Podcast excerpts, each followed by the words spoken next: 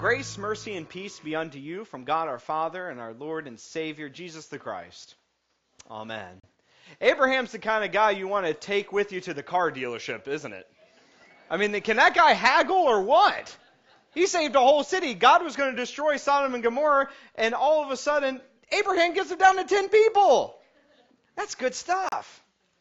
Prayer. Prayer is our topic for today. And I want to tell a story about prayer. Once upon a time, there was a sweet little old lady who celebrated her faith by every single morning going out on her front porch, raising her hands to the air, and shouting out, Praise the Lord! Oh, how nice. Well, there was an atheist who moved next door to her. And he said every single time, he, he'd, he'd see her every single morning going out on her porch, raising her hands in the air and saying, Praise the Lord! Now, at first, the atheist thought, eh, this is kind of quaint. It's a little cute. Diluted, but cute, he thought. However, after several months of her doing this every single morning, it did get a little irritating.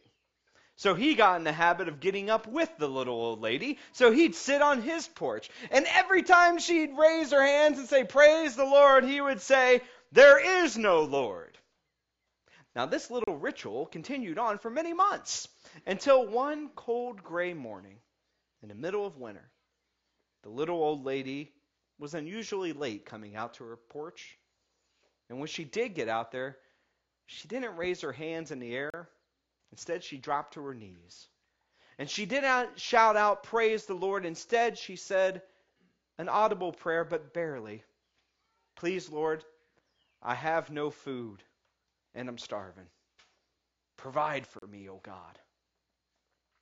Well, even the atheist looked at the little old lady and started having compassion for her. And besides, this particular atheist thought he might get the upper hand with the little battle that he was having with the little old lady. So that night he went to the grocery store and he bought five bags of groceries. And he snuck on her porch in the middle of the night, put them on the porch, and then after a quick nap, he got up before the little old lady, went and hid in his bushes, and sat there waiting. The little old lady opened her door. She looked down and saw the bags of groceries. She threw her hands up in the air and she said, Praise the Lord! To which the atheist popped out of his bushes and said, Aha! There is no God. I'm the one that bought you the groceries. To which she said, after pondering for just a moment, Praise the Lord! The Lord provided for me and made the devil pay for it.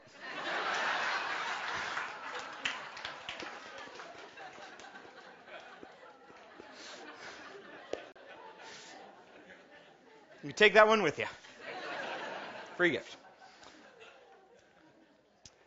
Prayer is a very powerful, wonderful, gracious gift from our loving God. And today, the lady in the story knew it. I know it. I hope you know it. Jesus certainly knows it. Today, in our lesson from Luke, we hear the familiar words of the Lord's Prayer. Now, it might end funny for some of us because we're used to the doxology at the end, forever and ever and evers. Amen. But this is what Jesus said, giving us the Lord's Prayer. And Jesus was off in a certain place, Scripture tells us. And after he had finished, one of his disciples said to him, Lord, John taught his disciples to pray. Teach us how to pray. And so he gave them and us the ultimate template for prayer, the Lord's Prayer. Prayer is one of those things that many people do constantly, and some don't do at all. As pastor, I love, and it's a privilege and honor to get to pray with you, not only corporately in a worship service, but also individually. For you to come to me and, and say, Pastor, can you pray for something? It's, it's a great honor. I love going to God in prayer. Does anybody try to pray before they go to bed? And you ever go to sleep in, in the middle of your prayer and you wake up and you're like, Amen. I hope you didn't see what I just dreamed about. Hey, you know, that kind of thing. Many people don't like to pray in public. Um, I know, you know, my mom always said, Aaron, make sure you, do, you don't get a job to where you have to work on Sundays. Sorry, mom. But, you know, you know, a lot of people don't like to pray in public. Uh, as pastor, I will tell you that my mother-in-law volunteers me for every family gathering to pray before the meal. How many of you are the ones that gets volunteered to pray before a meal?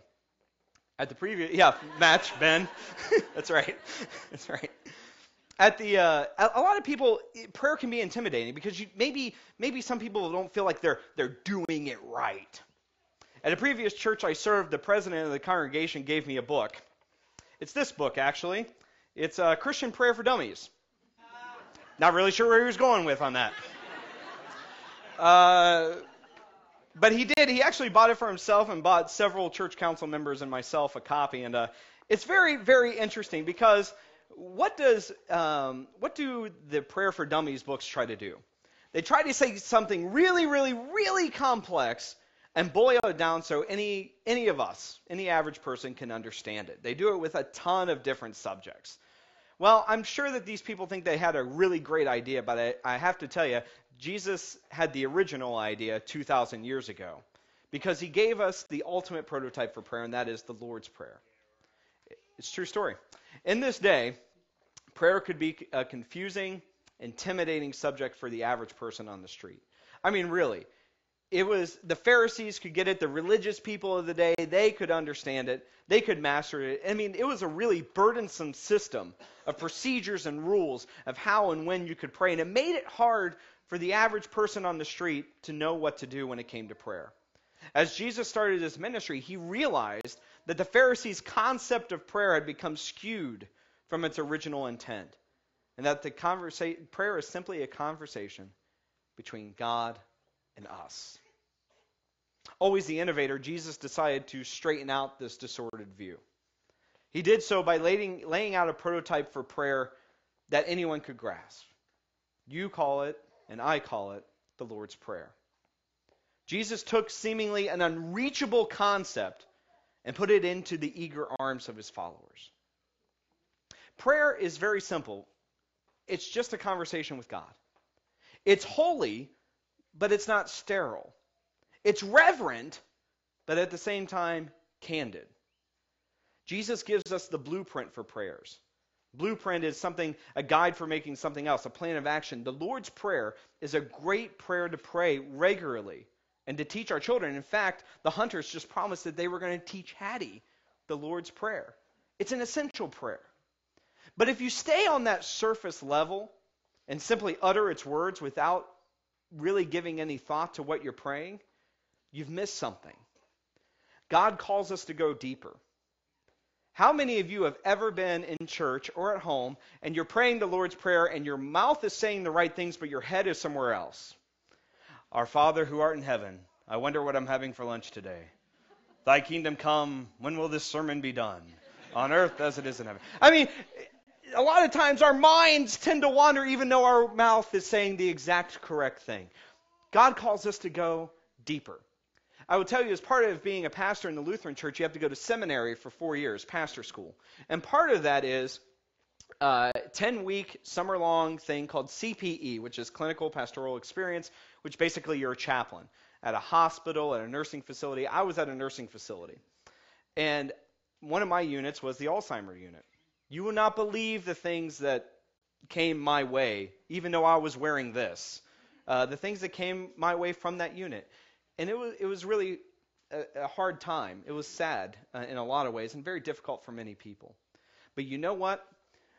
That didn't make as big of an impact on me as did this. Every time we gave those people communion, and I mean it, they knew exactly what to do with their hands. And when it came time to say the Lord's Prayer, they prayed every single word of it verbatim. They knew it. Prayer transcends even when our mind isn't working the way we want it to. When, when our mind doesn't have the words, anybody ever pray when you just don't got the words? God knows your heart.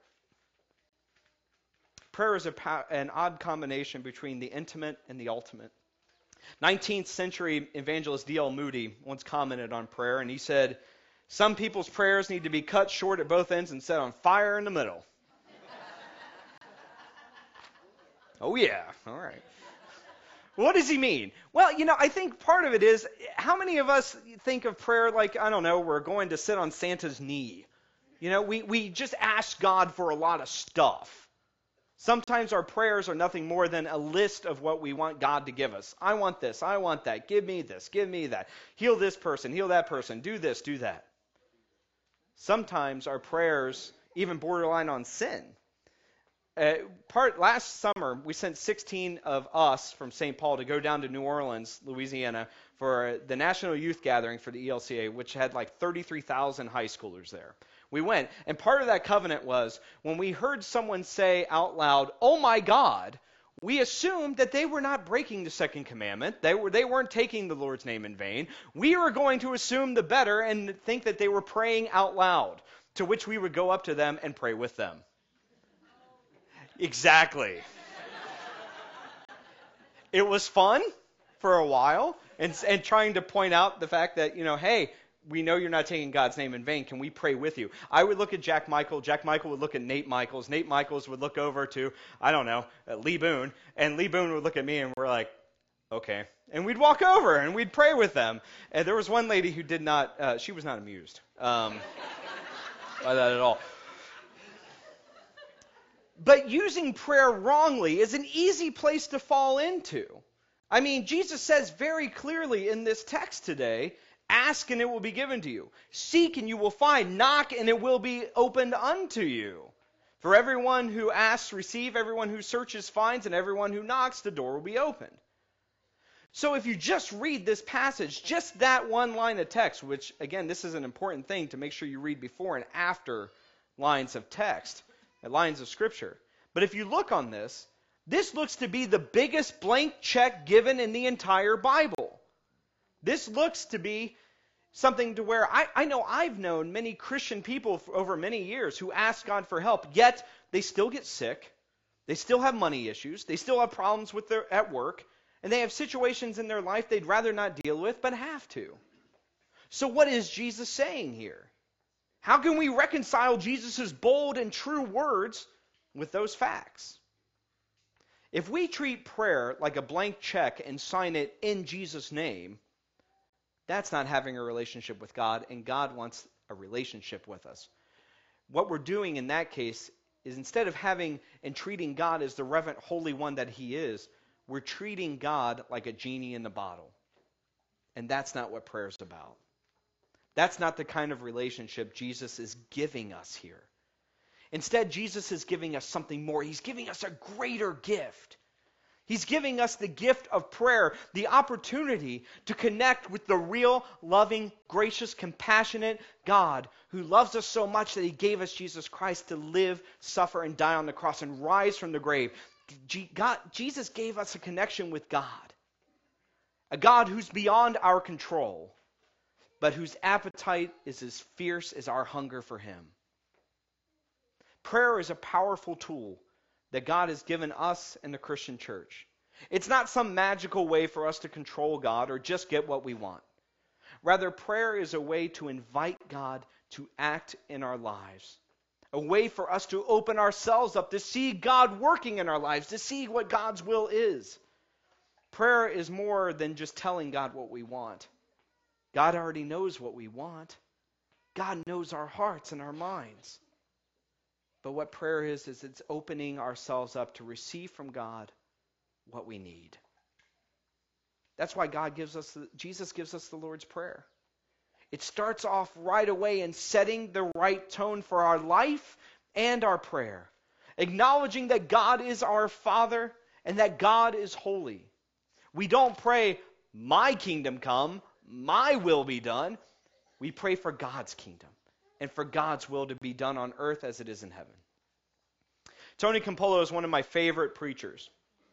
And he, he preached a sermon once that, that said this. When Jesus taught his disciples to pray, he said to pray for the kingdom. Pray, thy kingdom come, thy will be done on earth. And that's not the kingdom of God that's some off in the sky someplace. Pray, Thy kingdom come, Thy will be done on earth, which means that Jesus wants to change this world that is into the world that it ought to be. And who here doesn't want that?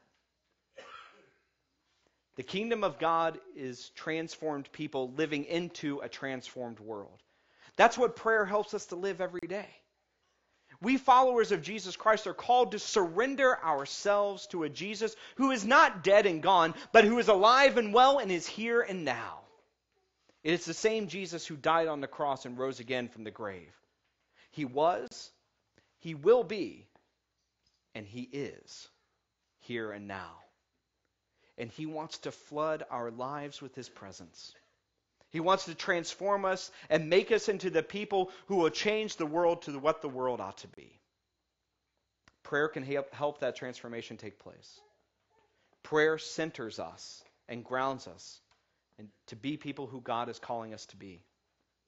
Prayer is also an avenue for us to be completely open and honest with a God who knows us and loves us so much that even when we are still sinners, Christ died for us and rose again.